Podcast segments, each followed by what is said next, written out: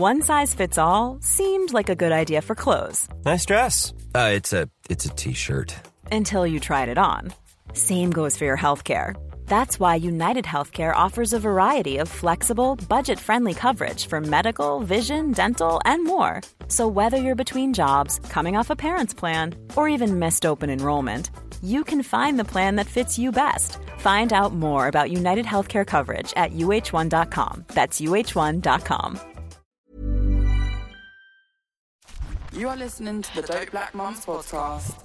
I'm delighted to be here with Dope Black Mum of Two and host of the Motherhood, Mental Health and Me podcast.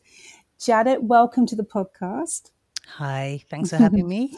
Thank you for being with me again. So, tonight I just wanted to get into motherhood, you and motherhood, and kind of everything it means to you. So, big question to start with, but what would you tell your younger mum self? And do you think you'd listen? I'd probably tell my younger mum self that there'll be lots of opportunities for learning new stuff and growth. That mm-hmm. I guess what I think motherhood should be isn't necessarily it. Um, and I don't think I would listen. I love the honesty. No, not listening to that. No, so no. interesting, isn't it? So interesting. Okay. What phrase do you find yourself constantly repeating in your household? I'm super tired. That's just constant, isn't it? I'm just tired. I mean, it does feel a little bit boring saying it, doesn't it? I'm just, I'm just always tired. Yeah. There's no way, just no way to get back to sleep, is there? Do you have any mum life hacks? Like anything you just can't live without, anything you can't get through your week without, like things you absolutely depend on, like that first cup of coffee in the morning, or any apps, or any hacks, tricks, anything that makes your life run smoothly or smoother? Um, an occasional glass of wine. Oh yeah, yeah, yeah. I mean, I know it's it's not the the best thing to say, but I've definitely started drinking more as a mother. Like I really didn't drink that much. I do find myself thinking, "Oh, I'd love a nice glass of wine," and um, I think it far more than I was pre-children. So um, I I hear you on that one. Okay, next question. Is there anything that you've changed between your first and your second child? Anything in your parenting style that you have either kind of loosened the reins on or tightened the grip on between children? When my first child was you know, zero to one and the second child was a really different experience for me. I mean, firstly, my first child I breastfed until six months and I was waiting to the day for her to stop so that mm-hmm. I could get my body back. Mm-hmm. Um, but the second child, I just kept going and going and going because nice. I don't know. I just I don't know. I felt really connected to her at oh, that time. it's such a lovely experience, isn't it? Yeah. So when did you stop with your second child? Around eleven months. Right. right. So yeah, so that was very different. I, I didn't think that uh, because you know the breastfeeding journey in the beginning was really, really awful and really tough.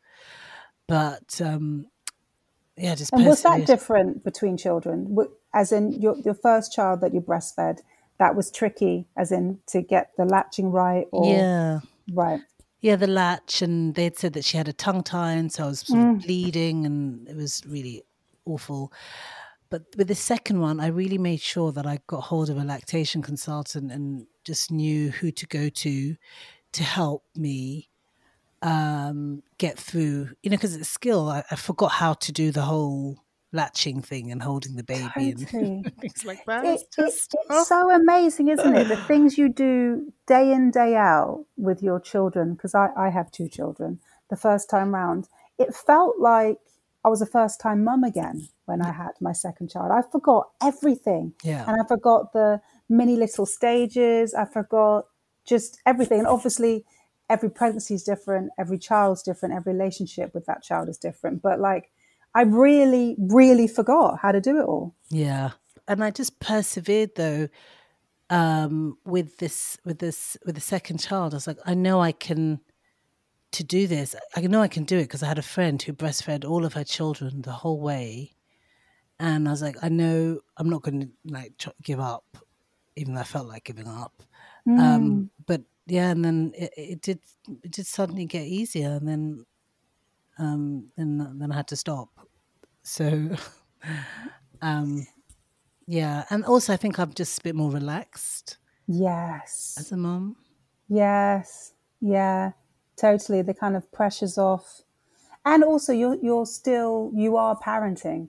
You are mothering another child. So it, it is it is so different, isn't it, the second Yes. time round. Yes. Um okay. Next question.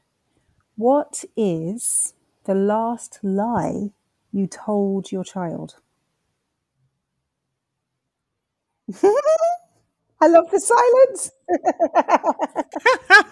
Wait, no, because this is going to sound like a bit of a goody two shoes, but I don't, I don't read, I don't don't lie. lie. No, I don't. So no white lies, no um I, I often say things like, sure, we'll see, knowing that we won't see, knowing that, you know, we're not gonna go to the park or you know, they say like, Can we do this? And I'll say, Yeah, yeah, of course, yeah, we'll see. So you don't do Um, don't say anything like let, that. let me let me think. Let me think. One second. I let me- mean, I, I, this is brilliant. Congratulations. No, no, no, no. Let me think. Let me think. I, um, if she's like, you know, not doing something that I want her to do, whatever, and I might be like, oh, do you not? Do you want to go to grandma's tomorrow or or not? Knowing that she's still going to grandma's house, but but you know, but would you? Is that lying? no, I just the phrasing. The, the phrasing is brilliant. The phrasing is brilliant. Okay. To reconsider, reconsider what you do because Yeah, yeah. Just have a think about your actions right now. yeah, I love that. I think that's brilliant. I think that's brilliant. Um, okay. Do you have anything that you find yourself repeating or saying that you thought you never would? Like, I don't know, anything that your parents have said to you and kind of just slips out your mouth and you just think, I cannot believe I just said that, or I would never say this. Like, Mum used to say, "You're always you're either in or you're out." You know, when you're kind of like running around the house and like, "What are you doing? Like, are you inside or are you playing outside? Like, what is it?" Um, are there any things like that that you just find just just kind of slip out of your mouth and you're just like, "I can't believe that I've just said this," and I don't know. Maybe you feel like you're turning into mother, or just any phrases that you just kind of laugh at yourself. Yeah, I like this question. Well, for, I Mm. think for me, I am always asking myself. I've started. Is this whatever this is? In for me, is it me talking? Is it for me, or is it for my daughter, for her? Um, you know, I might she might do something, whatever, and I'm more concerned about how she looks or I look because of what she's Mm-hmm. doing, as opposed to it's her space of expressing whatever she wants to express or do uh, in that moment or whatever. So I'm just, I guess I, I try to think about, I try to think, does she have the space to kind of do what she wants to do? You know, obviously she can't do everything she wants to do, but, um, or is it, um, am I sort of, when I was a new mum with my first child, I used to think, uh, it's everything I say and do. That's just the way life is. You are to listen and follow, and that's it. Children are to be seen and not heard. But I've completely changed, and I now believe that my children should affect me. They should Yeah. impact me Yeah. to give them space to have a voice Mm. together with us, so that like I don't want to sort of sort of control. So I'm constantly, Yeah. and that's even like you know as early as like two when they say oh, I'm I'm a hot mom I don't want to wear my coat no no no you must wear it. it's cold it's, the coat it's cold outside but now that's what it used to be but now it's like okay you're, hot now that's fine we'll just take the coat with us and we'll see how it goes so if you I- get colder we'll just put it on I, I totally agree. Yeah, because they are communicating and they're saying, she's saying exactly how she feels. And if it was an adult saying that, you trust their judgment of, okay, I believe you. You're, you're warm. So, you know, as in you trust an adult to say that they understand their body and they know best. You wouldn't say, no, husband, I don't believe you. Yes. Or no, partner, I'm going to bring a coat for you because I don't think you're capable of understanding what your body's doing. Yes. When, when she's saying, you know, I'm hot, so I'm, I'm okay right now. And great, obviously, as a mother to have that if it's needed.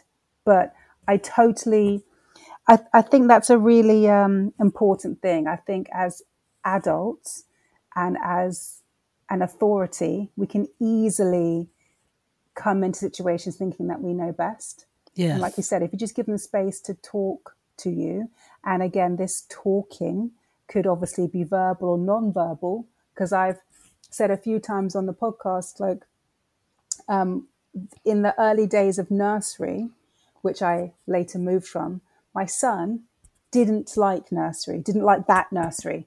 And um, he'd get a really, really runny belly before we go in. And um, that's him saying, I don't, you know, that's nerves, which I didn't pick up on initially. And now I look back on it and I'm like, that that is your body reacting. Like, I don't want to be here. And that's your nervous system telling you you don't want to be here.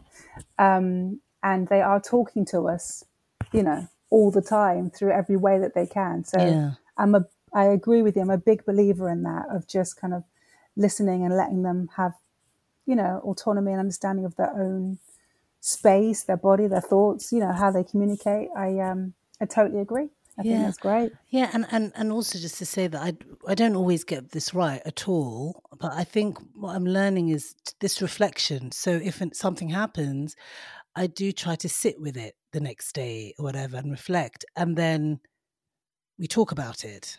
Mm. So this is what I'm trying to do. uh, As I, you know, uh, just just winging it. I hear you, and we all are. You Yeah. know, we all are. There's no rule book. There's no. There's no guidebook. I'm. I'm over here doing the same thing, and I get the kind of same. Um, the same feedback from from my podcast, and I totally hear you. Thank you so much for sharing. Um, you can check out Janet's podcast, Motherhood, Mental Health, and Me, on Spotify, and you can see all the links uh, in the podcast notes. Thank you, Janet. Thank you so much for being here. Thank you.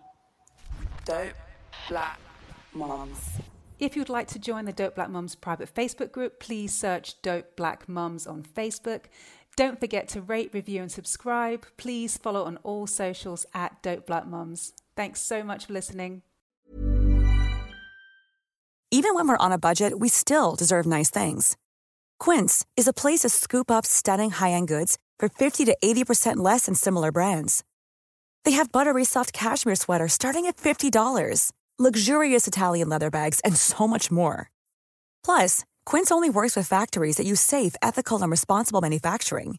Get the high-end goods you'll love without the high price tag with Quince. Go to quince.com slash style for free shipping and 365-day returns.